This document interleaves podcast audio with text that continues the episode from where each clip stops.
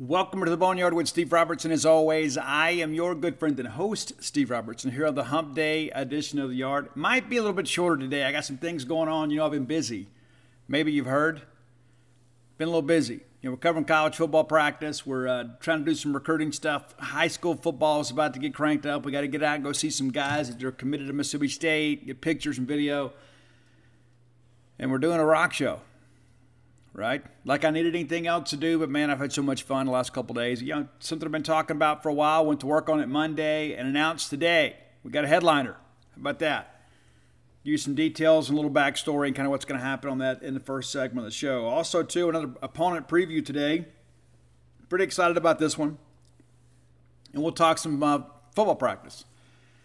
We've only got a few more open practices left before the team goes into mock week, which replicates game week, right? So they'll have kind of a dress rehearsal, and then we'll get ready for the real thing. So we're down to just a handful of practices left. Of course, the uh, the Bulldogs will scrimmage Saturday at Davis Wade Stadium. I won't be able to attend because I'm going to be at the Mississippi Book Festival. If you're interested in that, if you're going to be at the Book Festival, maybe you live in Jackson, you thought, you know what, hey, I may want to go do something this weekend. It's a little bit different. Come to the Mississippi Book Festival. I am going to be on a sports panel, me and uh, Neil White and Doctor Robert Kayat at State Capitol at nine thirty. That'll end around ten thirty, and then we'll have a little book signing there at eleven. And then after that, I'm going to spend the afternoon kind of chilling and then going to see the band Twist at Martin's in downtown Jackson. So I'll be there. So if you're looking to uh, maybe go see some rock and roll Saturday, Uh, go check those guys out. They're also going to be performing in Starkville here very soon. Matter of fact, uh, back-to-back weekends. Very happy to have them on the bill for Rock Vegas. Let's thank our friends at Bulldog Burger Company. I love Bulldog Burger Company. I, I love them. I don't like them. I love them. I love everything about it. I love the atmosphere. I love the selection. I love the quality. I love the pricing. I love the portions. Everything about it. Part of a great family of restaurants that has served the Golden Triangle for many, many years. And listen, don't be surprised when you find out there's going to be a Bulldog Burger empire, right? I mean, it's just, you know, I don't think there's any way they can stop at three. I think the branding itself, people have just l- learned to associate excellence with Bulldog Burger. It's true. Go by and check them out today if you hadn't already. And maybe if you've been a while, it's time you go back. University Drive here in Star Vegas, Gloucester Street there in Tupelo, and the brand new one Lake Harbor Drive there in the Ridge and Flowood area. Not so brand new anymore, just still an outstanding location to go get that great restaurant quality hamburger. Treat yourself today to the delicacies of Bulldog Burger Company. Have the spring rolls as your appetizer. Get that chocolate shake to go. You'll be glad you did. And you say, you know what, Steve, maybe I'm not one eating quite that heavy. I mean, that's cool. Sometimes I just want to have something fresh too, right? Have that great B L T salad. I prefer it grilled. You may like it fried. Either way, it's outstanding. And I, I bet you, you you can't finish it. The portions are just so substantial. That's one of the things I love about them. There is pricing integrity at Bulldog Burger Company. Some other restaurants out there charging you a little bit more, giving you a little bit less. Not Bulldog Burger Company. The place where people go to meet. M E A T. All right, let's talk a little bit about this rock show before we get into some football stuff. All right, so if you haven't seen my social media feeds today, let me bring you up to date. All right, we're going to do Rock Vegas. I just like the name. I was joking around with it. I was talking about calling it Villain Fest, kind of the playoffs, dark villains. But I thought, you know what, that almost comes across like a vanity project. Guys, I grew up at a time in Mississippi when we had a thriving rock scene. I did, and I was a little bit of a part of it. You know, we, we booked some shows. We did some battle of the bands. I was involved with some of the projects. It was a lot to be involved with. It was a lot to love. We had a great rock scene. It seemed like pretty much every little town had kind of a, a garage band that was kind of doing some cool things, playing field parties, all that cool stuff like that, right? And we've lost it. I don't know why we lost it. I don't know if we all just got old and, and just didn't care anymore. But we don't have a thriving rock scene in Mississippi anymore. We don't. It's time to change. As I joked around, it's time to make Mississippi rock again. That's what we're going to do. And if that means I got to start booking shows again, if that means that I have to be involved with Battle of the Bands, if we got to do another Best Guitarist in Mississippi contest, If that's what we got to do, that's what we got to do. It's time for us to bring rock back to the Magnolia State. Now, we've had some bands in recent years who've done some good things. You know, Bishop Gunn, they went on hiatus for a while, they're back. Not really a rock band, but I really like those guys. I do like Magnolia Bayou down there around Gulfport. Those guys got a pretty good sound too. But I'm wanting to rock. I want to rock like the way Twisted Sister rocked.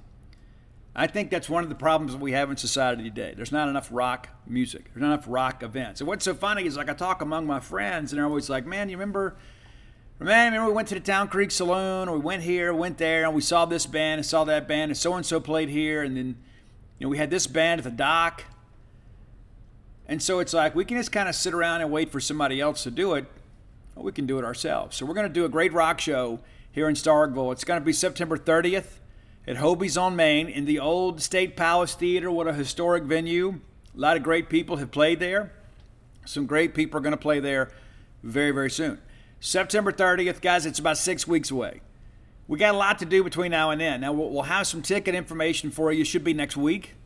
You'll be able to buy tickets online. There will be no tickets at the door. Understand that. Also, be be prepared. This is not a huge venue, right? The thing, you know, holds, uh, you know, five, six hundred people, right? So this thing is going to sell out. Go ahead and be prepared for that. And, and let me let me share this with you too. I love all of you. I do. And if it were up to me, we'd have a big show, some big uh, arena somewhere, and I'd let you guys all come for free. I'm not going to be able to let any of you come for free. Okay, Under, understand that. I've got sponsors we got to take care of that are helping defray some of the cost of this. They're going to get some free tickets. But that's it. And here's the thing, too. I don't want you to feel like, well, Steve, I've been with you for so long. And, and that's true, and I appreciate that. This is not for me.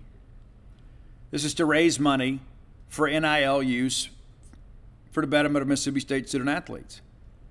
And so if I let you go for free, then there's one person that would have bought a ticket that would have contributed to Mississippi State's N I L efforts. They won't get to come. So in the end, it costs Mississippi State's athletes money. And so please understand, this is a fundraising show. It's not my birthday party. It's not your birthday party. And so I, I, I'm, it's already happening right now. Like, I started this Monday morning, and here it is Wednesday, and we, we've already pulled this thing together very, very quickly. And I've already got some people that reached out and said, hey, man, I, I'd love to go. Yeah, yeah, well, buy a ticket, okay? And I don't say that cold-heartedly, but these tickets are going to go very quickly. And I've got other people saying, hey, Steve, I'm going to buy tickets even though I'm not going to the show. And, and I appreciate that, but we do want to have a packed house that night. We do want to have a full crowd. We want people in, in the venue. It's, again, it's going to be at Hobie's on Main. And I want Hobie to be able to sell some beer and sell some food, right? He's not just like, you know, we're not just performing there just for the sake of doing a show. I, I want Hobie and those guys to make some money. I want them to have a big night. We're supporting a Starkville business, right? I'm sure there's somebody out there that would let me do it in their field, right? Have, have a field party, and hopefully it doesn't rain and trucks doesn't get stuck and all that kind of stuff. And we used to do all that when we were kids. But this is a big event. And, uh, My, my heart is in this now, so I think I think we're going to make this an annual event. Now, my hope is next year, maybe, now that I've got get my legs under me a little bit, let's get through the first year, right? Maybe next year we can talk somebody and letting us do the amphitheater. I don't think that place gets utilized enough as it is, but what if we could bring a great rock show there every year? Chance for you guys to come and kind of enjoy, uh, enjoy a rock show. So I, I don't know. We'll see what happens. Some other people have said, Steve, you should do it at the horse park. I, I I don't know about that either. I don't know. I don't know. I am open to just about anything. But we're going to start somewhat small, right? We're going to start it at the State Palace Theater at Hobie's on Main, the old State Palace Theater, for those of you that are unfamiliar. And then we're going to go from there. And I know what's going to happen. Like the week, the two weeks, I mean, it's going to be on Twitter. I wish Steve would have had this at a bigger, b- bigger venue. You know what? Me too. Me too. But the hump is not available, right? Not that I think we'd fill it the first year. But we got to start somewhere. So this is where we start. We start at at Hobie's on Main, September thirtieth. I'll have more details about timing and tickets and all that here in the days to come. All right, so we're going to bring a couple of uh, up-and-coming Mississippi rock bands with us, right? I'm a firm believer in, you know, the rising tide raises all ships. So we're going to do something cool. And in the meantime, we're going to bring some people along with us. We're going to provide some other people that are out there uh, trying to find a way themselves in the music industry. Again, this is about not only investing in Mississippi State, but investing in Mississippi's rock scene. So the, as soon as I began to plan this, and over the weekend I kind of made up my mind, I'm not going to wait till next year, we're going to do it now. We're going to do it now. I said, you know what? I remember my friend, Ryan Purser, who is the leader of the band Four Way Stop. Ryan is also a Boneyard listener. Ryan has come to book signings, and he's like, talked to me about music and stuff, and I've met him at some shows, and it's like, I said, I, th- I told myself then, you know, if I ever do something like this again, I'm going to invite those guys, those guys to come play. They won the Battle of Bands last year and had the chance to open for Hardy at Bulldog Bash. So you may have already seen these guys, and if you have, you know that these guys can rock. And this is a rock show. I've had a lot of people contact me and say, hey, what about this band, that band? And listen, to be honest with you and to be fair about this, I already had my eyes on three bands. And I got all three of them, okay?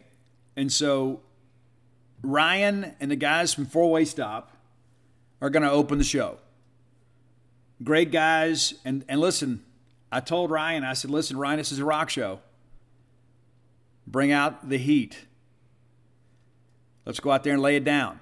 They're excited. I'm excited. I'm excited for you guys to see them. I'm excited for them to play in front of you. So Four-Way Stop will be our opening act. And then second, we're going to go with uh, a band called Twist. And I will see Twist this Saturday night uh, in Jackson. Ryan's talking about maybe coming up and checking it out. Uh, and that's the thing, too. With all, it's like, it's like now all of a sudden, Ryan and those guys are interested. Hey, we're going to be playing with these guys in a few weeks. Let's go out and check them out. That's what helps cultivate a scene and a culture. His band's kind of working together. And there's not enough of them anyway. So my hope is these guys hit it off. Maybe they do some shows together, right? Maybe it's a launching pad for both of them. But Twist, based out of, uh, I guess, I guess technically you'd say Jackson, but most of those guys, I think, live in Madison County. But they're a central Mississippi rock band. And I'll be honest with you, they're they're not grunge, but they have kind of some early Nirvana vibes to them. They play a little more up-tempo, I guess, and and uh, I'm not going to say anything negative but about Nirvana, but they have a unique sound. And uh, I've heard they don't do they're doing originals. I've heard them play some covers like "Killing in the Name of" and things like that. And and uh, so these guys rock too. They're up and comers too. I am uh, close friends with one of the dads, and so again, when I got ready to put this show together, I was like, okay, who are people that I know that I can count on, that'll do a good job, that are also deserving of an opportunity to share a stage with a national recording artist? Who would I want? I want people that I know and trust. I want people, number one, I know, that I know are going to show up, and number two, they're going to do a great job, but also these young people deserve an opportunity to play in front of a great crowd, a great Mississippi State crowd, the weekend that we get ready to play Texas A and M, right?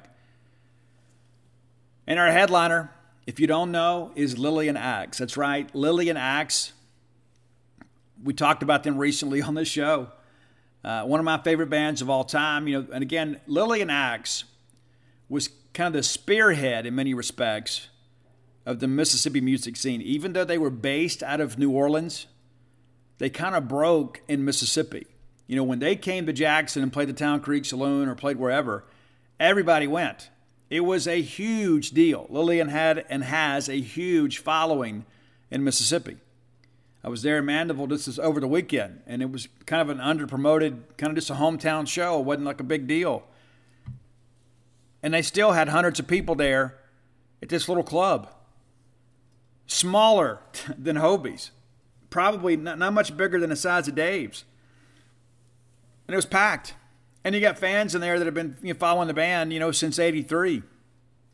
I also want to point out to you, if you're unfamiliar, Lillian just dropped a brand new album. Technically, the release date is Friday. It's an album called From Womb to Tomb. It actually is available on Apple Music right now. I'd encourage you to check that out. Matter of fact, we're going to have one of those songs in our top ten list today because we're going to revisit our Lillian Axe top ten list so you guys can be a little more familiar. Maybe some of you that uh, maybe you were on the bandwagon years ago and you haven't kept up. You know, the band went on hiatus back in ninety-five and, and reformed, and now they're they're doing great. Stevie is amazing, still to this day. So Lillian Axe is our headliner. And there's a part of me, too, I began to think about this yesterday. If I'm going to be involved in all this, if we're going to make this an annual event, I'd love to be able to look back one day at my life and say, you know, the first time we did this show, we had Lillian Axe headline the show. Uh, that they're an important band to me. Uh, Stevie Blaze used to be my hero. Now he's my friend, you know, and so I, I'm just excited to have these guys come to Starkville. And I don't just do this. They say, hey, well, Steve, you know, it's it's great you're doing something for N I L. I'm also doing something for Starkville. I'm also doing something for our rock fans in this part of the area. Now, listen, it's going to be tough to get a hotel rooms. It is, because it's a ball game weekend, right? We looked at a handful of dates. Matter of fact, we thought we had one picked out. Turns out that's the Friday before Bulldog Bash. That's the Friday of Bulldog Bash. So we don't want, we can't compete with those guys, and we would never do anything to try to detract from that. So we got a different date. We're going to go September thirtieth. But we looked at a handful of other dates. You know, the, oh, you know, Hopi had a conflict. Lillian had a conflict. I didn't have a conflict. I'm willing to do whatever we got to do to make this thing happen. But we've reached out. We've got some sponsors already. And so once I collect from them and we kind of get this thing going, I'm, I'm going to mention them on the show. We're not going to have these big ad reads and all, but I, I want you to know who else is contributing to bringing a rock show to Starkville. I want you to know because I want you to patronize those businesses. I want them to get credit for what they're doing. And so I've already had – I've had to tell people, hey, I think I got it right now, but let's hang on a little bit. Let me see where we are because it's been a whirlwind forty-eight hours. This whole thing started like ten a.m. Monday, and here we are, you know, early afternoon on a Wednesday, and um, we've got the venue, we got the opening acts, we got the headliner, we got catering taken care of, we got hotel rooms taken care of. You know, now we're just kind of getting ready to, to, to get a show together. You know, we've got to, got to collect a little money. And, of course, Gene's Page is going to be the majority sponsor here. So we've got to cut a check, too, uh, for this booking agent. And then uh, we're going to be good to go. And then we'll just kind of wait. And people are like, well, how are you going to promote it? I'm like, you know, I don't know how much promotion we're going to need to do. But we're going to do a bunch of social media traffic. And Lillian's going to have it on their social media. They're already sharing uh, the date and the details. And so we're already starting to get some buzz, even from the Lillian fans in South Mississippi and in Louisiana that have now seen the date. They already hit me up saying, hey, where can I get tickets? Well, nobody can get tickets yet because they're not on sale yet. But once they are, I'll make that information available to you. But so here's the thing, too, and I don't want to get on some big rant about this, okay? All right, so obviously I wasn't going to book the Pet Shop Boys, right? Um, some of you might want to see them. But I'm a rock guy. I respect all genres of music, but I feel like we need to do some things to kind of cultivate the rock scene. And Lillian, Lillian Axe, basically pioneers of the Mississippi rock scene. They're, they're in the Louisiana Hall of, Music Hall of Fame. Stevie Blaze is in as an individual as well. And uh, they they received the, uh, I can't remember the name of the award, but they uh, they were there at Dueling Hall here a couple years ago and got the uh, Icon Award. They're in Jackson, but they are, even though, again, they they may hail from Louisiana, but we've always kind of claimed them as our own, you know, because they were kind of with us when they hit. You know, they were touring Mississippi regularly, playing around the state, and, um, you know, we just kind of felt like they were going places. And so it's kind of my honor to bring these guys back and kind of introduce them to new generations, but also to to give these younger bands a chance to play with an established band like Lillian Axe that has such a huge following in Mississippi. And so my hope is you'll come to the show, and maybe you've never heard Four Way Stop or Twist, and all of a sudden you become fans of those bands, and they can perhaps follow in the same steps that Lillian took as they were touring Mississippi back then. And so this is kind of like a melting pot of generations around rock music in Mississippi. And so I share that with you because I think it's important to understand this is bigger than just one night. It's not just a chance for us to get together and kind of uh, put some money together for N I L. It's not that. It's twofold. And really, I guess, threefold. We want to do something cool in Starkville, right? We want to have a killer time, raise some money, but also, too, we want to begin to kind of take some steps to help support the rock scene in the state of Mississippi. And I got a lot of people out there that have kind of been motivated. You know, you guys don't know this, but uh, when I was in high school, I was organizing Battle of the Bands in South Mississippi. I was involved in some other things like that. And you know, I was in high school. You know, I remember getting getting calls from people, calling my mama's house, you know, people, you know, reps for musical equipment companies are like, hey, we want to be involved in this. We'd like to be able to donate this. We'll sponsor this. And I'm a high schooler, man. And so I've had all these, when I, when I mentioned on Facebook the other day, I think it's time to make Mississippi rock again.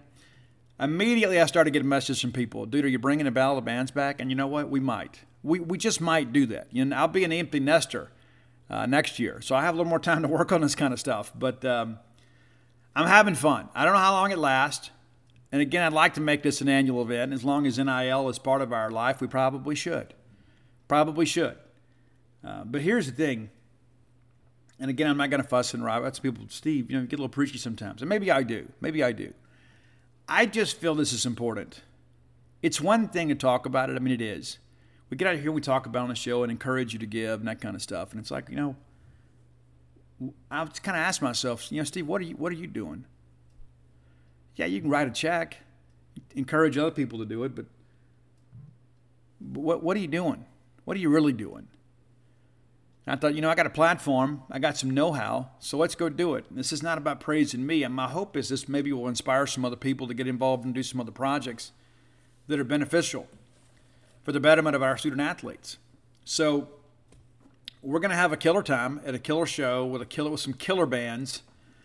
And uh, I'm so stoked, man, for everybody. I mean, I, I have seen Lillian countless times, but uh, every time I see him, it's like it's brand new. But also, too, many of you have not seen him in years. Some of you have never seen him. And I began to think about these young people, you know, in, in Twist and, and Four Way Stop, to think this is a band that's got ten albums. And they're going to be able to share the stage with them and probably have a chance, you know, talk a little bit, kind of get to know those guys a little bit. And uh, it's a cool thing. And I'm very, very proud to have put this together. But I'm also so incredibly appreciative of so many people that have reached out and said, hey, Steve, I support what you're doing. Let me, let me help out a little bit. You know, we got some great sponsors already, and again, I'll announce those. We're, we're going to have some event shirts. I'm not going to make a bunch of them, though. We're just going to have some event shirts we're going to sell at the venue that night, and the, the, the pro- proceeds of that also go to N I L. And then we're going to have, uh, of course, the bands will be selling merch, and, and I'm going to go ahead and make this request right now. I, I don't care what, what merch they bring. Please buy it all. Nothing will make me happier than to go to Walmart and see a bunch of people wearing Lillian Axe shirts, right? I don't know what Twist and Four Way Stop has as far as merch. May not have much. But we have an opportunity to bring a national recording artist to Starkville. And I don't mean some people that recorded like an album at their friend's basement and they mixed it, you know, with some home equipment stuff and just threw it up on iTunes and called themselves a major recording artist. That's not the truth. But I got some, some things planned, you know, to make these bands feel special. You know, to make them feel appreciated when they come, right? But let's turn out and make some things happen. Let's make it a special night and make these guys feel welcome. I, I would love for every, all three of these bands to walk away and saying, you know what? Played a lot of shows, going to play a bunch more. But I don't know that anybody loves us more than the people of Starkville, Mississippi. It's important to me. It should be important to you. We want everybody to leave here having a positive experience. But also, too, I think about this. When we get ready to book a band next year, and I'm going to start working on that sooner rather than later, believe it or not. We're going to get through this one, and we're going to start looking ahead because, you know, people you know, book fall tours well in advance. We're probably going to need to raise some money and things like that, right? So we'll have a little more time to plan. This time I hadn't had much. We've had to hit the ground running. But I want, whenever we get ready to book somebody next year, I'm going to say, I tell you what, you know, I know you've never worked with me before. You guys have never come and played our town. I tell you what, hit those guys up at Lillian Axe, talk to their booking agent, and ask them how we treated them. Because that's my goal, is I want to treat them better than anybody else does. We've got a, a great meal lined up, catered meal. It's going to be outstanding. And again, it's not about me. It's about Starkville and about Mississippi State, about our student-athletes, but also, too, our rock fans that maybe don't have many opportunities these days to put their fist in the air and celebrate rock and roll music. So we're going to do that. And, I, and again, I, I hope to do it every year. I really do. I hope to do it every year. And so my hope is it grows, and maybe we get into a bigger venue. You know, maybe we stay at Hobie's. I don't know. Maybe maybe we look at maybe doing, you know, some intimate acoustic type stuff. I don't know. I'm open to whatever. But my hope is that this thing continues to grow to the point that this becomes a major player in Mississippi State's N I L function. I know it's going to be mimicked, and other people out there are going to say, well, hey, well, at least we can do a concert too, and we'll get Carrie Underwood. And we're never going to be able to compete with that. But I know this.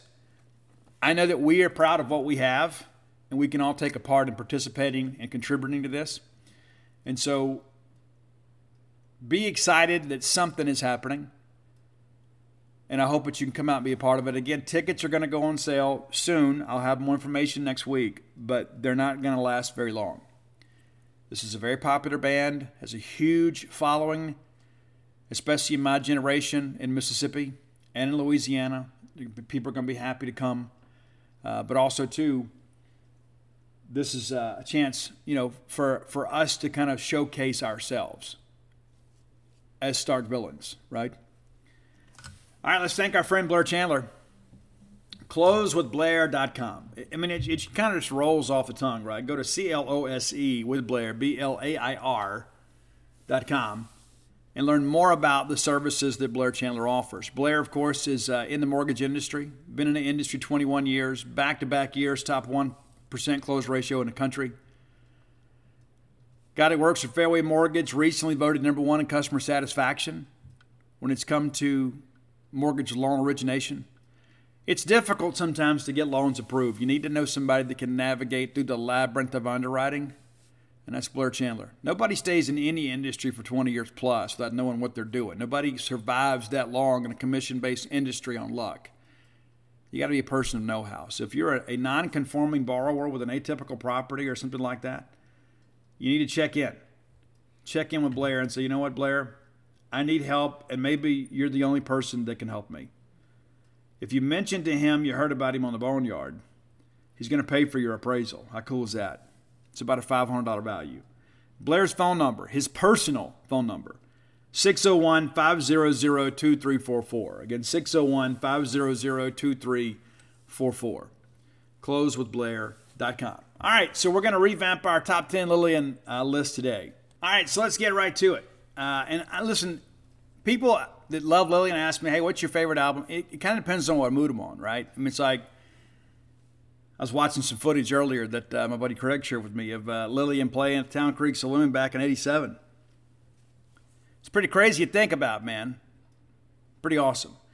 Uh, but anyway, the gift of technology, right? So, uh, so let's get into this. And here's the thing, too. I could probably come up with the top ten, like, and just take two albums, right? I, I could come up with the self-titled album and Love and War and give you ten great ones, and you would feel good about that one. And then I could probably come up with, uh, you know, ten from Psycho, Schizophrenia, and Poetic Justice, and you'd be good with that one. So, but I'm trying to include the kind of encompassing into our catalog here. And it's difficult to limit it to ten.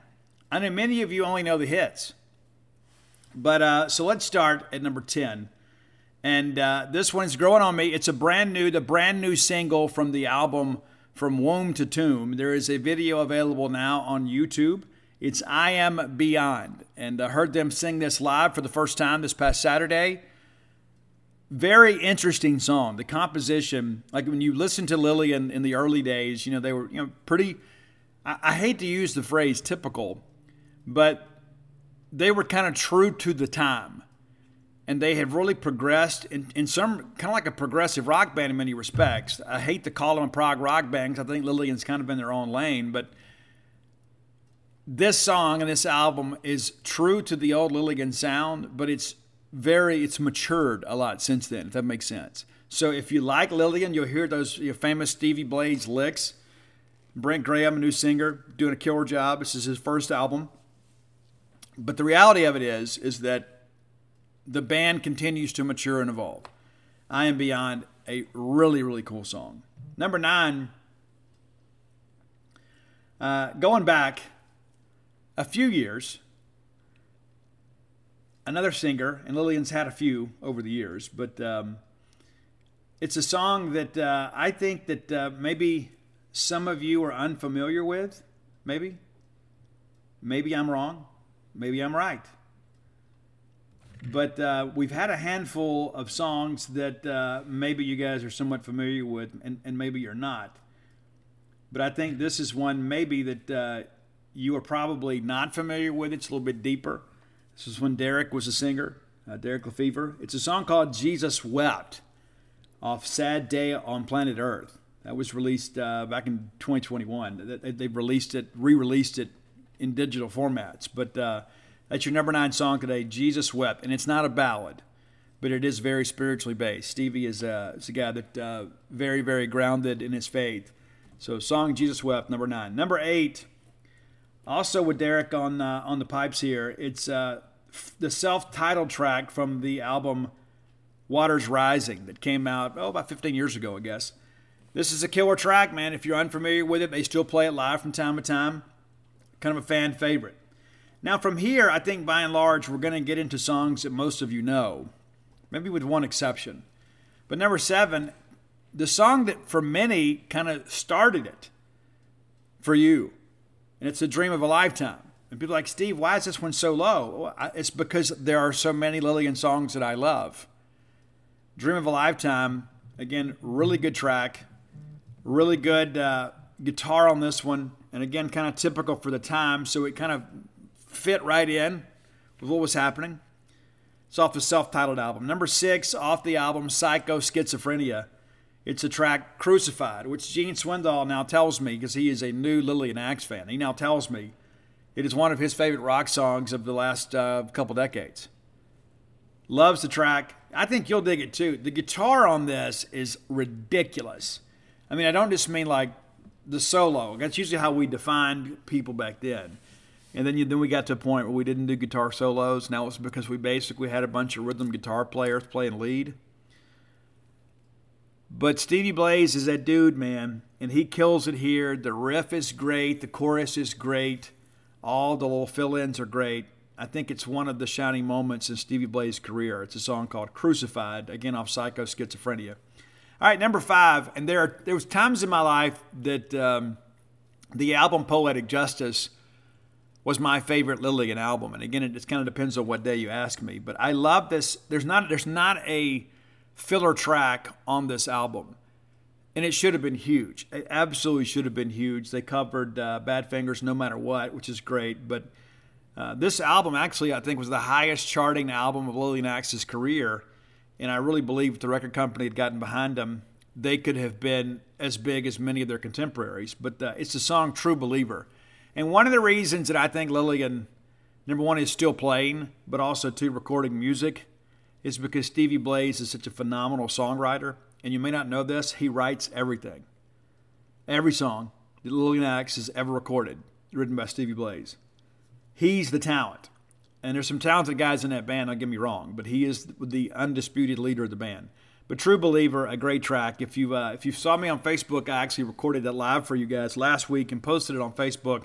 And my Facebook is free, so if you miss it, you can go find it yourself. All right, number four. Lillian has had some killer ballads over the years. This one, to me, is is not really necessarily a ballad. It's one of those things, too. It's almost kind of like um, kind of like a realization at times that life's not always going to be fair. And it's a song nobody knows, and they generally dedicate this to, to different people when they perform it live. And I suspect as long as Lillian Axe tours, they'll perform this song. That's Nobody Knows. You know, when you're down and out, nobody cares what it's all about. Check it out. It's uh, it's not the typical eighties ballad, but it is. It does have that big chorus that was kind of typical for the time again. All right, so number four, Nobody Knows. It's off the self-titled album. Number three, the much-anticipated follow-up to that self-titled album. Because Lillian had opened for Rat and Queensryche and some other people like that. So we couldn't wait. And I remember Maxie Williams having an advance copy, and uh, he was doing sound for us at a show, and he put on a couple tracks. And he goes, and he had he, he guarded that little C D with his life because it was unreleased. They didn't want it to leak out there. But uh, the album is Love and War. Again, not a bad track on that album. I, you know, one of, there's a hidden gem on there that didn't make our list. It's called My Number. The guitar on that is so crazy. I loved Steve Blaze is a riff meister for sure. But the title track, All's Fair in Love and War, I loved the build up to it. And that, see, back in the eighties and early nineties, we like we had these big intros to songs that were that made the album version a little special.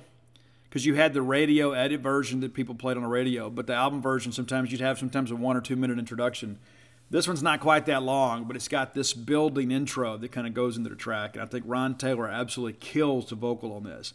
All's Fair in Love and War. Number two, arguably the most successful radio single for them. It's Show a Little Love. They usually close the set with this because everybody wants to hear it. And uh, I remember watching it on Headbangers Ball, and it just felt like when I saw that on M T V, I thought, oh my gosh, look at this. I know these guys, right? It's a much different deal, right? When you get into a band early on and, you, and you're kind of invested in them and watching them be successful, and then to see them be on Headbangers Ball and stuff, it just absolutely blows you away. So Show a Little Love. But my favorite Lillian song, and I got in trouble when I was in, when I was in school, living at home, because uh, the best rock station within uh, earshot of us in uh, South Mississippi most days was W R N O. Then we had Z-Rock and Jackson, and sometimes you could get that, and sometimes you couldn't. But sometimes I would want to hear Lillian Axe, and I'd get on the phone, and I would make that five oh four area code call, and I'd make a long-distance call down to R and O and request Misery Loves Company. So I had to pay for those calls. I tell you what, it was worth it. Absolutely worth it. And you know what's crazy, too, is that once I got the cassette, I still made the call because I still wanted it to be played on the radio. It wasn't enough just for me to have it. I wanted that song to get played. I wanted I wanted more people to enjoy that song, and I wanted Lillian to be played on the radio. So that's a top ten list. I Am Beyond, Jesus Wept, Waters Rising, Dream of a Lifetime, Crucified, True Believer, Nobody Knows, All's Fair in Love and War, Show a Little Love, and then Misery Loves Company. I'll tell you one of my favorite ones, too. I got to give an honorable mention here. It's off Poetic Justice. It's Dying to Live, and it's un- kind of unlike anything else on that album. The vocal's great. It's uh, it is a really cool track. But I would suggest, if if you're going to come to this show and you hadn't listened to Lillian in a while, maybe start at the beginning. Go back and listen to that self-titled album. Work your way forward. There's ten albums out now, so you got a lot of listening to do.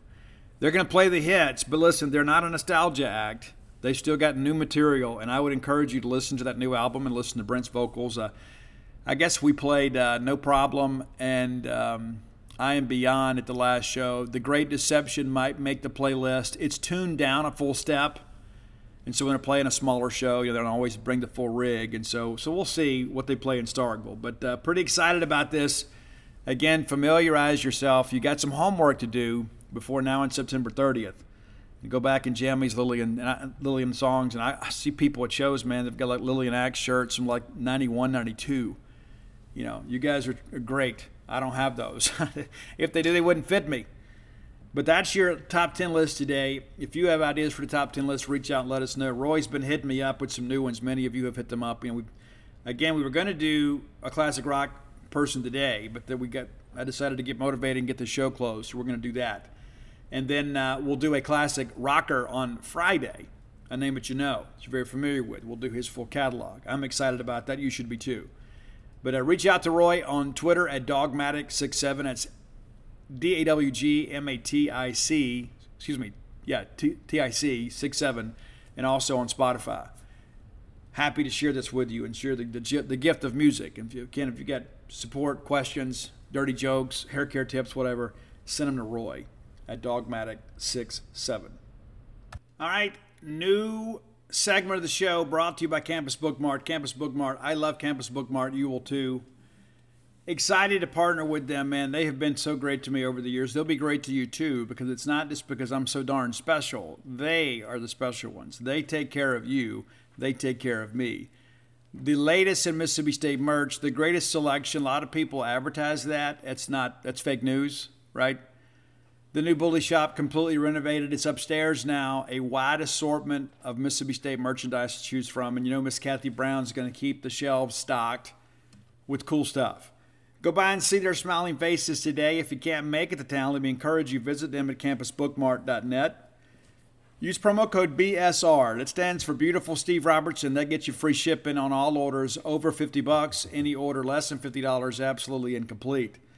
campus book mart dot net. All right, today we're going to look at the Ole Miss Rebels. A lot of Bulldog fans look at them every day.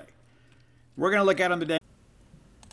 Today's podcast is brought to you by NerdWallet's Smart Money Podcast. What's the best way to help you and your finances thrive? The answer can be overwhelming with all the financial misinformation out there.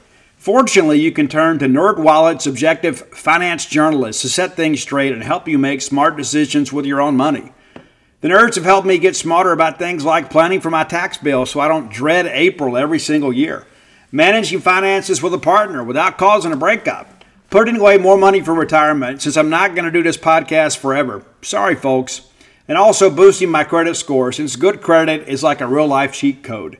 Saving for an emergency fund because life is like a good movie. It loves a good plot twist. The nerds also explained the real impact that the latest financial headlines could have on your life. Weekly financial check-ins with Smart Money help you spend more time doing what matters and less time worrying about what doesn't. Let NerdWallet's trusted experts untangle today's web of financial misinformation. Listen to NerdWallet's Smart Money podcast on your favorite podcast app. Future you will thank you. Bulldog fans, rodeo season is here. That's right, the Dixie National Rodeo. Get ready to roll, man. And uh, I remember being a kid, that was like the biggest highlight for us. My grandmother would get us tickets every year, and me and my brother would wear our cowboy outfits. We'd put our boots on, have our chaps, our vest, and we go up there, and just in case one of the cowboys got a little bit scared to get on a horse or a bull, we were willing to do it. Yeah, for sure. Guys, boots aren't just for going out to a country western bar and doing a little boot scooting. Maybe you got a little Texas two-step in your game. Tecovas can make you look better than ever. Absolutely.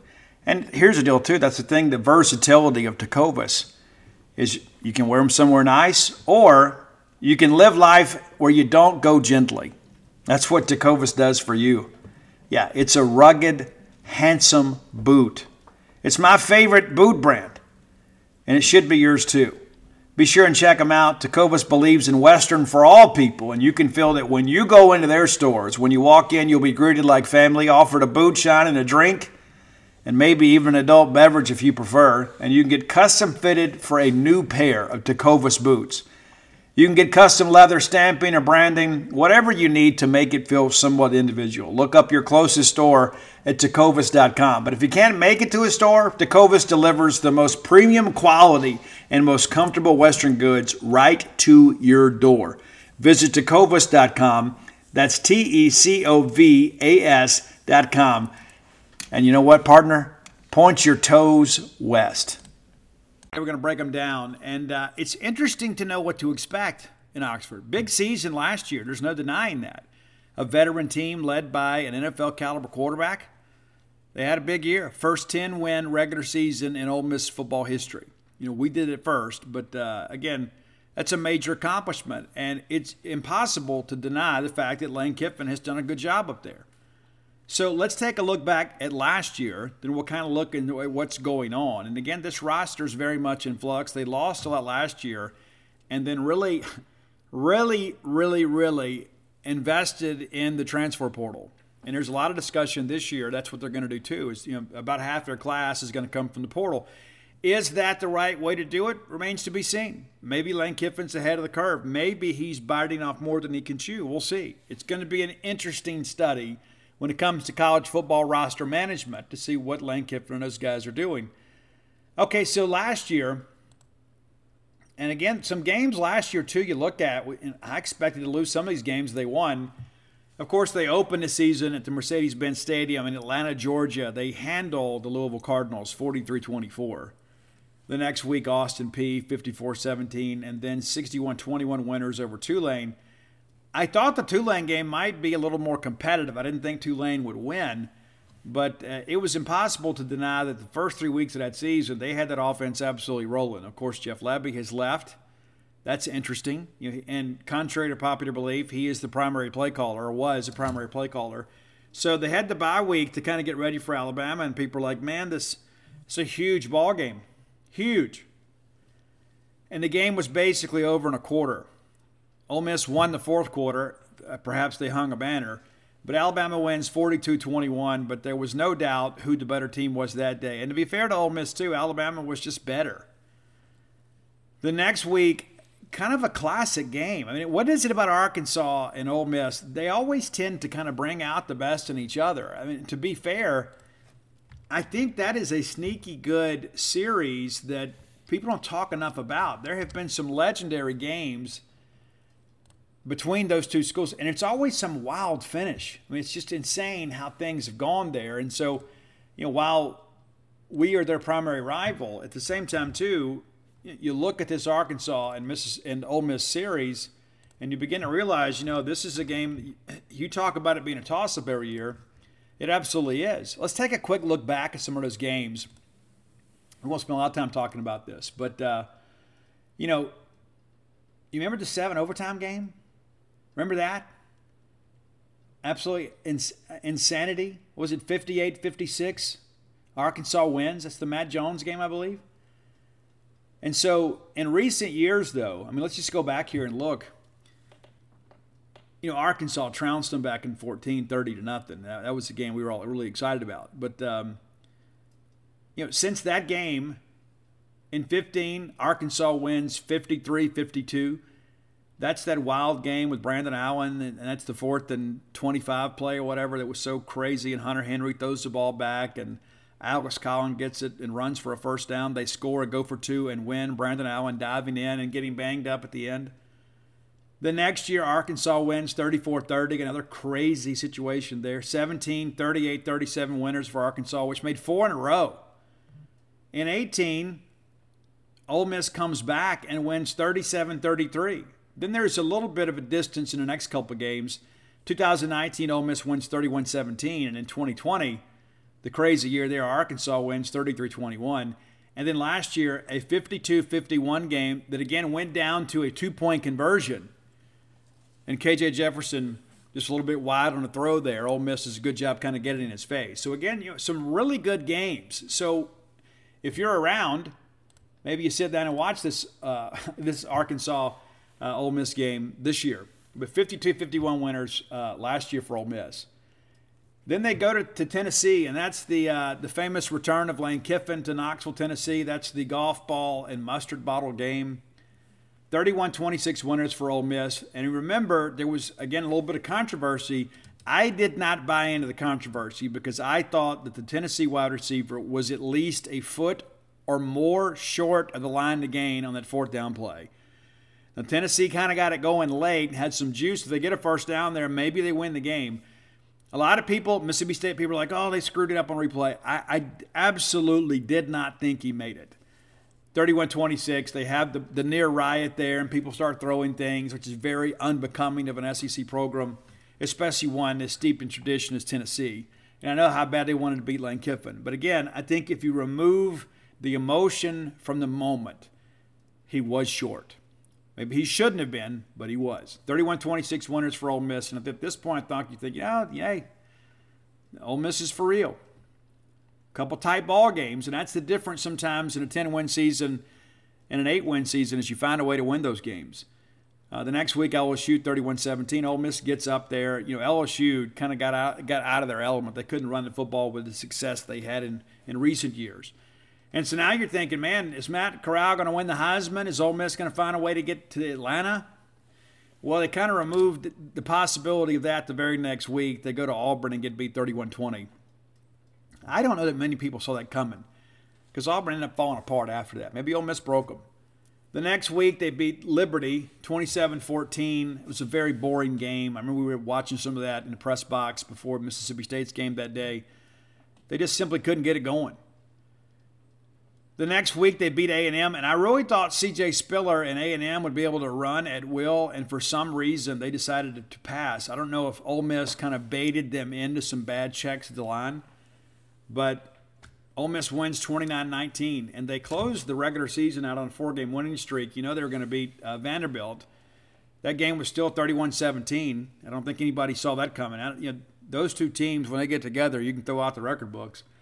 And then they come to Starkville, and they beat us thirty-one twenty-one. The game, all you know, give again, you give Matt Corral the credit for winning this game. And, and that's not to say it's not a team effort. But as State brought a lot of pressure and put a lot of stress on that offensive line, they began to break down. And Matt Corral used his feet, and he, Matt was banged up much of the year. And Matt Corral won the Egg Bowl. He did. And, uh, of course, State had, what, three consecutive drop touchdown passes on one drive, and we come away without a field goal, and we end up losing by ten. You know, if you put that thing in the end zone at the half, maybe it's a different ball game. But the reality of it is Ole Miss made the plays to win. We did not. Then they go to the Sugar Bowl again. It'd be nice for us to go, right? I, I, listen, the Sugar Bowl's not what it once was because we don't crown the S E C champion by winning the Sugar Bowl. You know, usually that's how it goes. The S E C champion goes to Sugar Bowl, right? Well, even though that's not the case, I still want to go to Sugar Bowl because we've never been. They've been two times in, uh, what, the last seven years, six years. We should have gone in fifteen, but we blew it. We did. Wasn't on them. It was on us. And, but they go up there, and uh, twenty-one seven losers. Just wasn't able to do much. Matt Corral gets banged up in the game, and then um, Luke Altmyer takes over. And, and Luke, Luke was a gamer, but with that Baylor front and that banged-up offensive line, and, again, Luke's not the runner that Matt is, it, it, that was going to be a difficult undertaking. And, and again, that's a Starkville kid, man. And uh, I know his dad uh, served us many years here on staff. And so I wish no ill will on Luke Altmyer. But that, that was almost an impossible situation, you know, throw a kid out there like that against a defense like that, and you're already facing a deficit and having difficulty running the football. But all right, but they end the year, you know, a ten and three record. So six and two in the league, outstanding, outstanding, and then win ten overall. So, you know, again, great year for Ole Miss. So what do they return this year? They lost a lot. And I think that's being, uh, maybe that's being mild. And it depends on how quickly they can put this thing back together. Of course, Matt Corral is gone. You bring in Jackson Dart from the portal, and let's be honest, if it's even, Jackson Dart's going to start. Now, I have read some reports out there that said Jackson Dart is ahead. Now, I'll tell you, according to an N F L scout that I spoke to, it's a lot closer than that. He said he's been to a couple practices and looked at some of the players. And he thinks that Luke Altmyer is holding his own, that he is very much in this competition. And I don't think that's necessarily an indictment on Jackson Dart. I just think Luke Altmyer is a competitor. Now, quarterback play up there is going to take a step back this year, no matter how you look at it. I mean, it's not. It wouldn't be fair to expect a newcomer to be able to uh, to take over, your first-year starter to take over and maintain the level of uh, proficiency that Matt Corral did. Not to mention you've got a new coordinator. It's a relatively new scheme in some respects. Going to run some new elements of that. But the quarterback thing is still unsettled. I do suspect that we'll see Jackson Dart, but if he struggles, then I think Luke Altmyer plays. But against the front half of the schedule, you could probably pull a kid out of the stands and do well. Ole Miss lost a ton in the running game. They also went out and signed a couple guys that ought to be able to pick up. Jerry and Ely, you know, a disappointing career. I wouldn't call him a bust, but uh, I disagreed with making him a five-star when we did. I voiced my concerns, not that he was going to Ole Miss, just because I knew we were going to have this conversation at some point. Like, oh, this kid's a five-star. I honestly think ranking Jer- Jerry Ganelli as a five-star wasn't fair to him because the, I don't know that he had the ability to meet those expectations. I think he was a very good college player, but ultimately ends up undrafted. Snoop Connor, a guy that was rated a two-star, ends up drafted. And I think in many respects, Snoop's probably, you know, maybe better built for the N F L. And again, look at Snoop, a guy that was kind of under-recruited out of Hasbrook High School and probably even underutilized at Ole Miss. And then uh, Henry Parrish Junior was a guy that was expected to come back and really challenge. He ended up transferring to Miami. And so not much returning. So they hit the portal, and they go out and get former five-star running back Zach Evans at T C U, and he's a guy, too, that had some issues at T C U.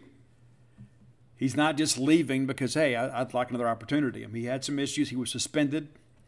Then there's S M U's Ulysses Bentley the Fourth. It really sounds like an Ole Miss name, doesn't it? Uh, good player, and you know, you think it should be a pretty good one two punch for them. And uh, Bentley had a good season last year. And, of course, S M U runs kind of a progressive offense. They'll spread you out, too. So some of the terminology and stuff will probably be similar. Some of the, the concepts offensively should be similar. So I don't think it's going to take long for him to get up to speed. And, you know, again – it'd be one thing if they only had Zach Evans, and that's a guy that's had some issues. But I think getting Ulysses Bentley is big. All right, so you begin to think about um, what's next for Ole Miss at receiver. I mean, all of your leading receivers are gone too. And a lot of people are talking about Jonathan Mingo being the guy. Mingo, to be fair to Jonathan Mingo, he has not lived up to expectations, but he has been hurt uh, much of two of the last seasons. Just, he just hasn't been completely healthy. If he is, could he become the go-to guy? Well, he certainly could be. I, I've never thought that he was on the level of A J. Brown or uh, D J, D K Metcalf. Many people try to suggest he was, and that really wasn't a fair comparison. I mean, you got a couple guys there that, you know, were pretty much surefire N F L guys, even coming out of high school. I don't think Jonathan Mingo is in that category. And, again, that's not being critical of him. I just think it's not a fair comparison. Uh, but Mingo will be a guy that should be, uh, you know, probably a chance to be the number one. We'll see how things go. But then you bring in Louisville transfer uh, Jordan Watkins. Had a decent year last year. Uh, Jalen Robinson is a guy that uh, has a pretty high ranking, but I don't know that his production on the field matches his transfer ranking. That will be interesting. Again, that's another name. He's a speedster.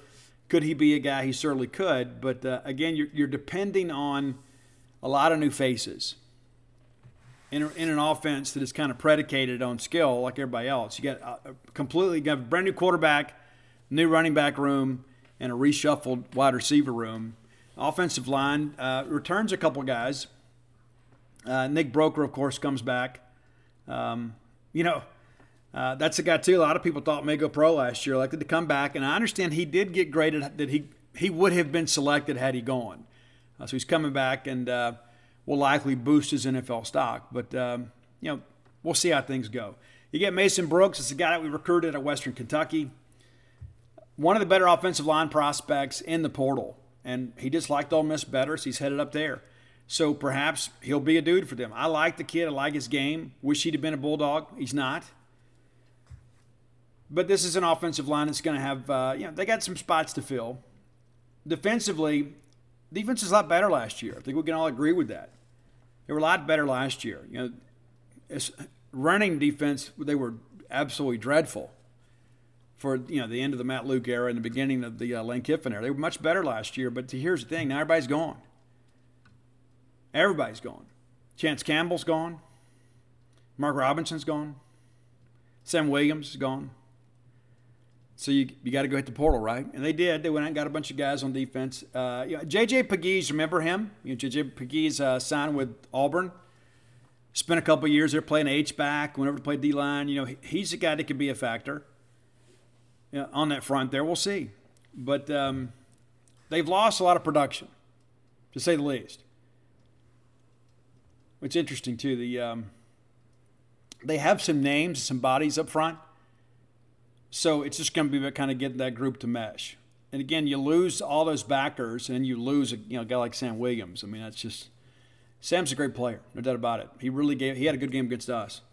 Uh, even though he didn't always fill the box score, he had a couple big impact plays. He's a guy that really – he creates pressure, right? Secondary should be good. Um Deontay Prince is the guy that's back. You know, uh, that's a guy, too, that uh, left, came back. Should be a good guy for them. Otis Reese, a guy that should be able to do some good things. A J. Finley as well. They went out to the portal, too, got a couple other guys.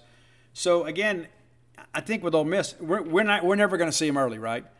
I think the issue with them is how quickly can this team gel? Now, they benefit from having – yeah, you know, a really light schedule in the first half. I, I think I don't think anybody would, would argue against that. that. That's just kind of the reality of life.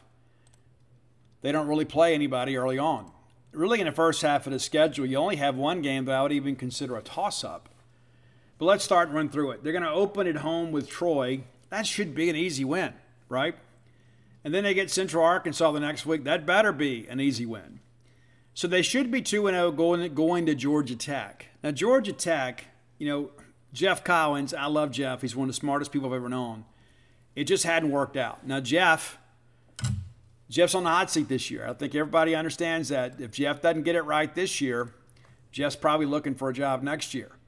And that Georgia Tech team, you would think, you know, with, with Jeff's ability to recruit and the resources available to them in the Atlanta area, they ought to be pretty good defensively. They went three and nine last year. Ended the year on a six-game losing streak as well. And you begin to look at all this stuff. You know, you know, they played Clemson pretty tight last year. They beat Duke, but it's like if that's that's your shining moment of the season, it hadn't good have been season. It wasn't a good season, and it wasn't. And down the stretch, they're absolutely miserable.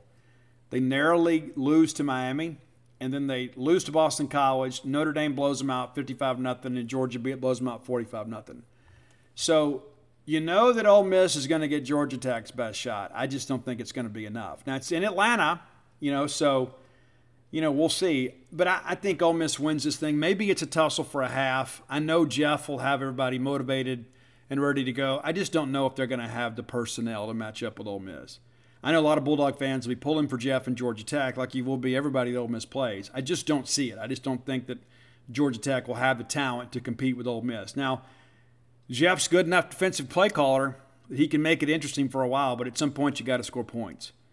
All right, the next week, the Tulsa Golden Hurricane in Oxford. And you begin to look at that and you think, all right, is this the most difficult of the non-conference games, even though you go to Georgia Tech?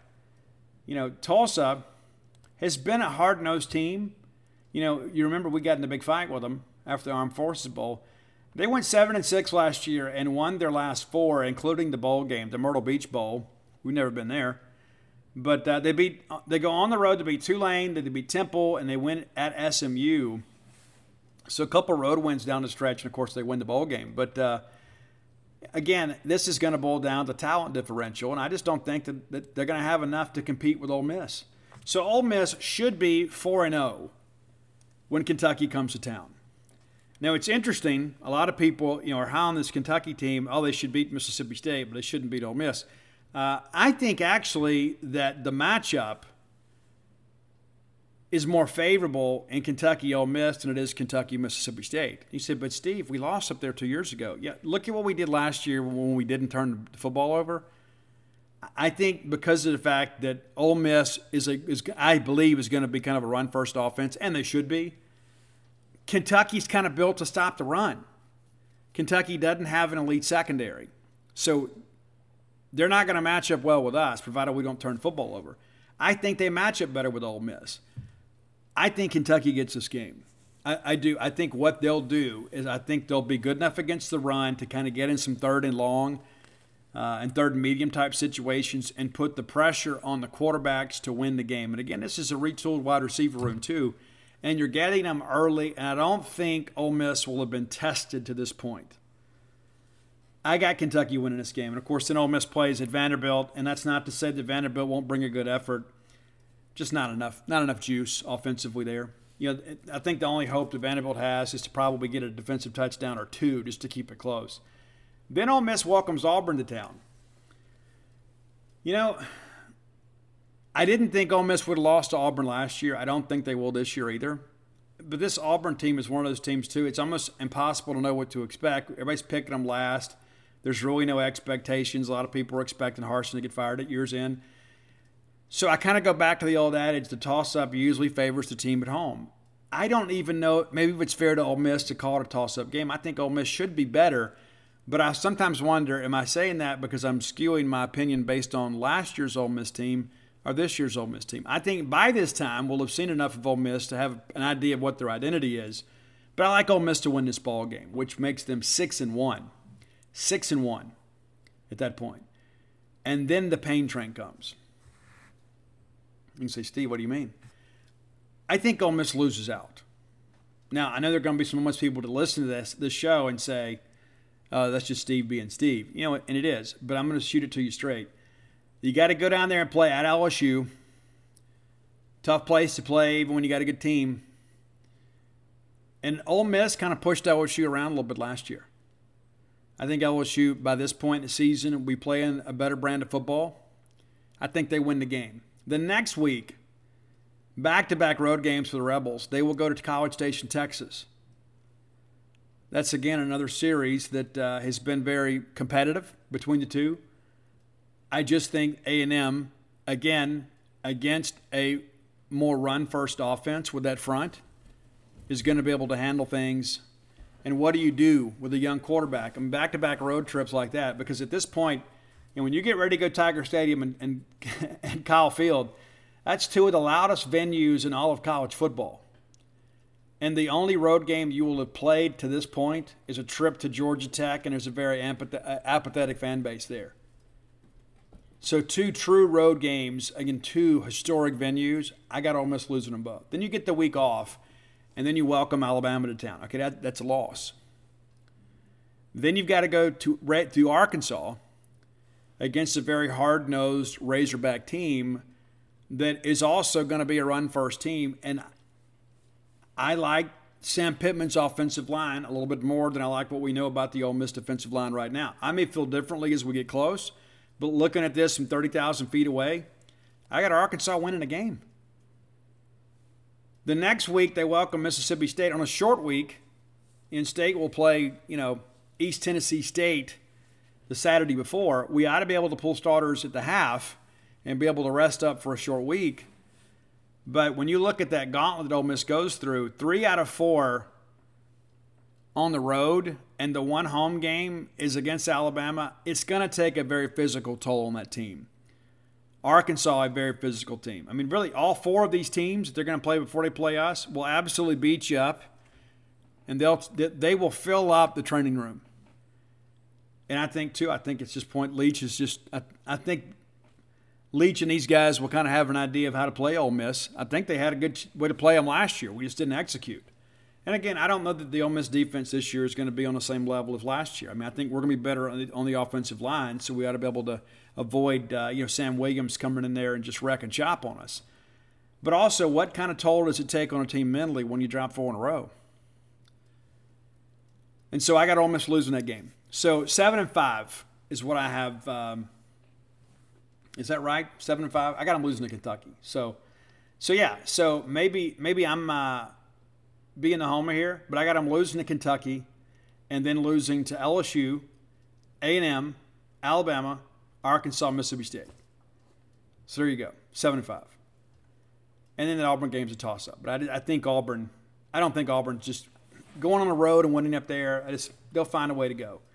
But again, if, if, if Ole Miss doesn't settle its quarterback situation and get some good quarterback play, Uh, it could be interesting. There's a lot of questions about this Ole Miss team, and it's like, we're, we're bank, again, we're banking on the portal to fill these needs, and, you know, it takes a while to build some continuity and some cohesion as guys play, learn to play together for the first time. So Ole Miss, in many respects, kind of a blessing here to have a light first half of the schedule because you want to get things settled before you start playing these toss-up games.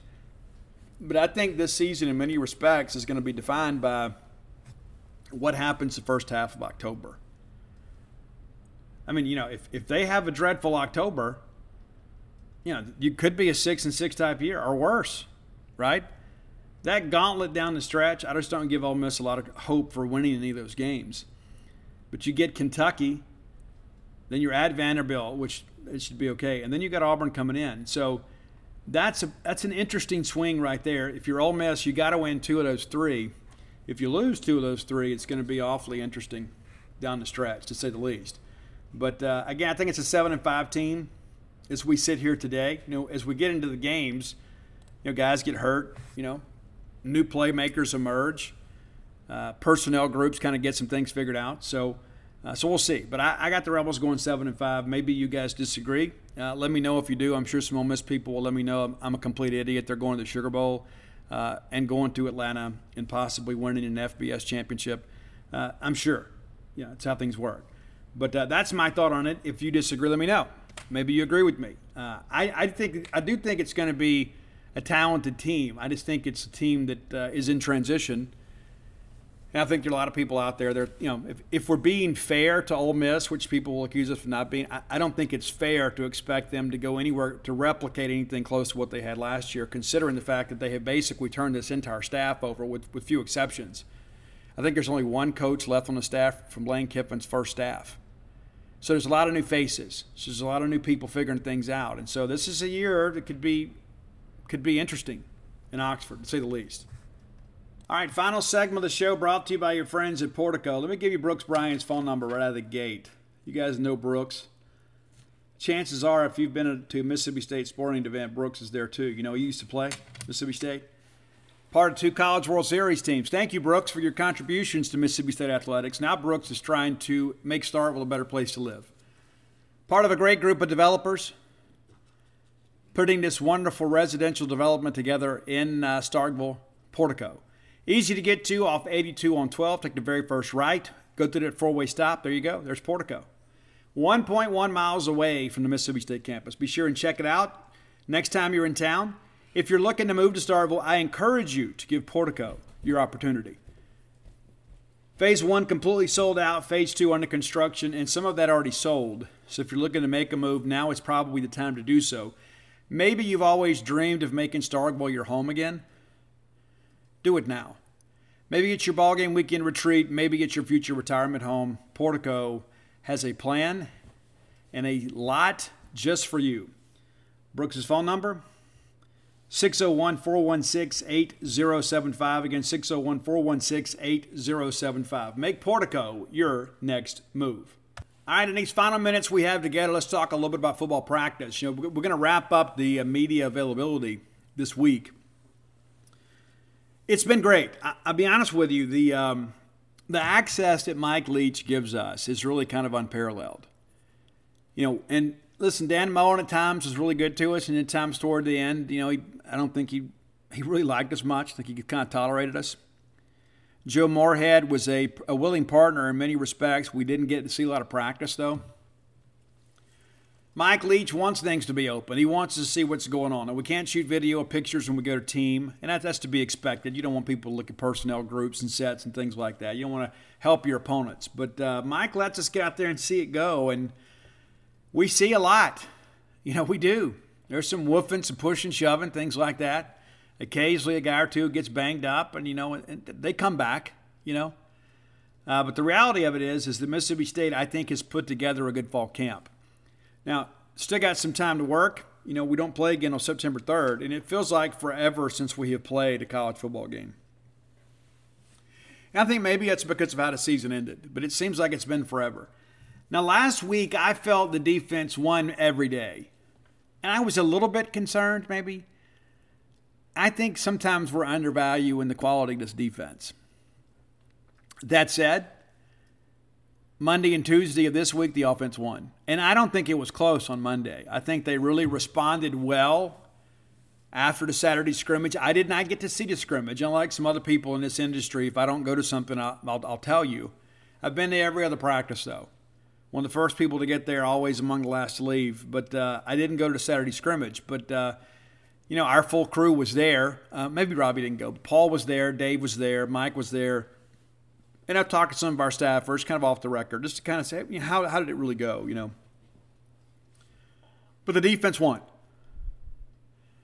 Offensively on Monday, I thought Will Rogers was sharp. I think it's it was I think it was his best day of camp.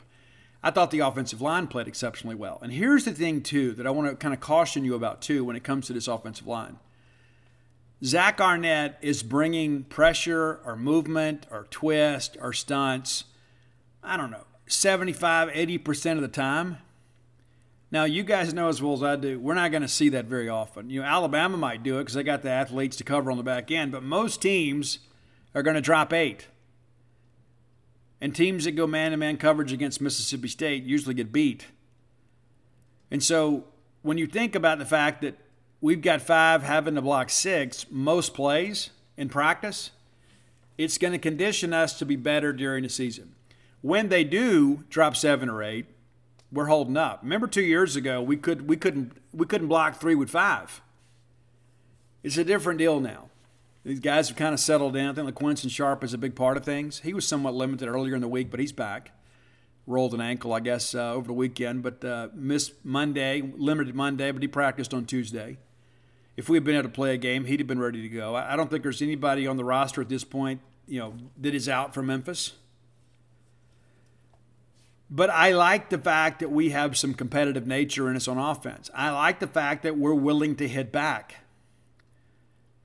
And I think this week is rather interesting. I'm eager to see what happens at Saturday scrimmage. And, again, I won't be there. You know, we'll have, we'll give you a recap based on what we've learned and, and the statistics and all that are available. But defense is generally ahead of the offense this time of year. And then to see the offense respond the way they have. This wide receiver group, we've kind of belabored the point. Almost to the point that I think we're almost uh, pushing pushing it too hard. This is a group that can really play. These guys get open. These guys understand their role in this offense. These guys can get upfield, and you know, and it's not Jomo, it's J-Mo, Jordan Mosley. Go ahead and get familiar with that. J-Mo, Jordan Mosley, probably going to be second team, behind ducking, but this is a guy that can play, and he doesn't mind getting dirty. I like receivers that are willing to go down and kind of sacrifice their body to make a big catch on an errant throw. That's who J-Mo is. J-Mo, excuse me. Jordan Mosley will do the grunt work. Now, Caleb Ducking has got a completely different skill set. You lay it up there for him. You got the big frame. He's strong. He's physical. Got a great catch radius. You know, got to make plays. And he has. And again, I go back to the fact that Jim Moorhead and his staff signed this kid or committed this kid, and he had one college catch under his belt. He has definitely taken the scenic route to the starting lineup. Can he be a star? He absolutely can. This offense kind of features itself on using those outside receivers. But Caleb is a walking mismatch. I can promise you everybody who lines up across from him is going to understand, I got to have sound technique, or this kid, because he's so much superior athletically, is going to embarrass me. Justin Robinson's a guy, too, that has done some good things. Does he start at this point? I would say I don't know. Probably a two-deeper. Tulu Griffin's had a good camp. Got to keep Tulu healthy. That was kind of the issue sometime last year. He missed some time in camp, and, of course, he was somewhat limited in some games. But he is a guy that I think we've got to make a concerted effort to get the football to. Simeon Price continues to do well. He didn't flash as much yesterday in, in camp, but I think he is really challenged, and I think probably going to be your third-team running back. Now, Bull Hargrove is not having a bad camp, but I just think he's a little bit behind those other guys. You know what you got with Woody and D J. You do. But I think offensively we're getting there. And you know, we all had the concerns about the offensive line. That, that's why you have a month of practice, right, to kind of get that group settled. And I believe we're getting there. Cam Jones now at right tackle, Albert Reese at uh, right guard. You know, Cole Smith and Nick Jones still kind of battling at left guard. And you may see both of them. Nick Jones, not the biggest guy, but he's got an impressive wingspan. Talks a lot of trash, too. He is interesting, to say the least. A lot of trash. But uh, those guys get after each other. Now, this defensive unit, I mean, you know what to expect across the front. You know, Nathan Pickering's the guy they've moved around some. We had a chance to interview Pick yesterday, and he has never been in better shape physically. The guy looks incredible. He looks he looks quicker. He looks stronger. And it needs to be the money year for him. He needs to get out there and kind of make some things happen. I think we all know this. We all agree. We got high expectations for Pick. And at times he's shown the potential that we all know that he has. And I think this is the year he puts it all together. Uh, Cam Young, you know, we don't talk about him enough because he's just routinely making plays. But the reality of this whole thing with, uh, with Cam is he has quietly become one of Mississippi State's best players on either side of the football. That's a guy you're going to have a tough time moving him out of a gap. He's a country-strong guy that's embraced the college weight room. Guy is very, very athletic. Linebackers, and I told you guys beginning the camp I was a little bit worried about depth, right? I'm not as worried about it. Sherman Tim's doing a good job backing up Ty Wheat. He's not as explosive as Ty Wheat, but, you know, Sherman's not one of those guys, too, that gets caught doing the right thing. You don't see that guy getting out of position. Is he as explosive or athletic as Tyrus Wheat? He's not. But that's a guy that can still go in there as a two-deeper and get you fifteen, twenty snaps a game and keep Ty fresh, and there's not a big drop-off. Deshaun Page missed some time early part of camp. You're beginning to see him emerge a little bit. And now you start looking at this linebacker group and say, okay, well, you know, maybe we've got to settle a second-team Mike, and maybe that's where Nick needs to step up and do some things. J P Purvis is a guy, too, that uh, has flashed a little bit in camp. So I'm not as concerned. It is still a concern, but I'm not so concerned now that I've had a chance to watch, you know, ten practices or so. And so I feel better about that group. To me, the talk of camp is the safety play. Now, yesterday was interesting. Jalen Green, for the first time in camp, did not run with the ones. He ran with the twos. Corey Ellington ran with the ones. How about that? So a little bit of a shift there. Now, is that to motivate Jalen Green? Or just, you know, he's had some moments in camp he's been really good, and he's had some others that maybe he wasn't quite as good. But yesterday, you're, you're starting safeties across the board. Jackie Matthews, Colin Duncan, Corey Ellington. And Corey Ellington, again, I've shared with you guys, he looks like a completely different player. This is a guy that really, you know, once he got into a nutrition plan and got on the weight room, you know, he he he has taken advantage of his opportunity. And so I feel good about the direction of that group. And then you think about, you know, Sean Preston running second team, Jalen Green out there running around. You know, Uh, you know, Jordan Morant's done some decent things. And, of course, he's still playing catch-up. He didn't get here until the summer, so he didn't get the benefit of spring. I just think this corners room, you know, we, we kind of held our breath last year, and it's like we can ill afford an injury here because we basically had three corners to play with, three and a half, I guess. This year I think it's closer to five and a half. I think we feel really good about Marcus Banks, and DeCambrion is still holding off Marcus Banks, but Marcus Banks is coming. And it's like if we do have a situation we got to rotate, I don't think there's a lot of drop-off there. Davian Collins down the depth chart a little bit. He's had a good camp, quietly having a good camp. So some of these newcomers, I think, are going to play. Uh, Trevion Williams got a little bit banged up in practice earlier this week. He's a big, strong kid. And I, you know, I expect him to play this year. Uh, you begin to think, with Steve, there's so many guys on this line. I think you got to get him some snaps because I think we all know he's probably a three-year player, right? So let's take advantage of that this year. Get his feet wet and have him ready to move into the starting lineup next year. We don't want him to be in a situation where next year he's making his debut, you know, as a redshirt. You know, he could play in four games this year, but the reality of it is I think that guy needs to get some meaningful snaps, you know, when the game is still, uh, you know, being decided. But I feel better about the team. I think field goal kicking Saturday was a bit of an adventure. It's been good this week. And that was so crazy about Saturday is I think Wednesday, Thursday, and Friday of last week, the kickers were perfect. And then we get out there Saturday and we miss a couple, you know. And then Monday and Tuesday of this week, it's been uh, we're kind of back to where we are. So uh, we can't kick field goals on the practice field, though. We got to be able to do it at Davis-Wade Stadium. So, again, encouraged about what we've seen. The team is off today. We're back at practice Thursday and Friday, and uh, we'll have an update for you on, on uh, Friday's show.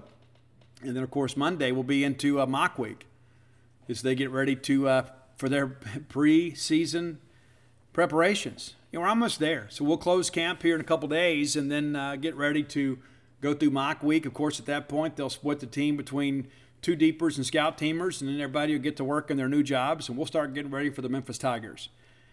If you hadn't done so, go to dog pile book dot com, and you can get all my sports books there. Dogpile, Alpha Dogs, Flim Flam, and Starkville ones, and, of course, Bloomsville, Leander, available through different outlets, amazon dot com, barnes and noble dot com, books and megan dot com.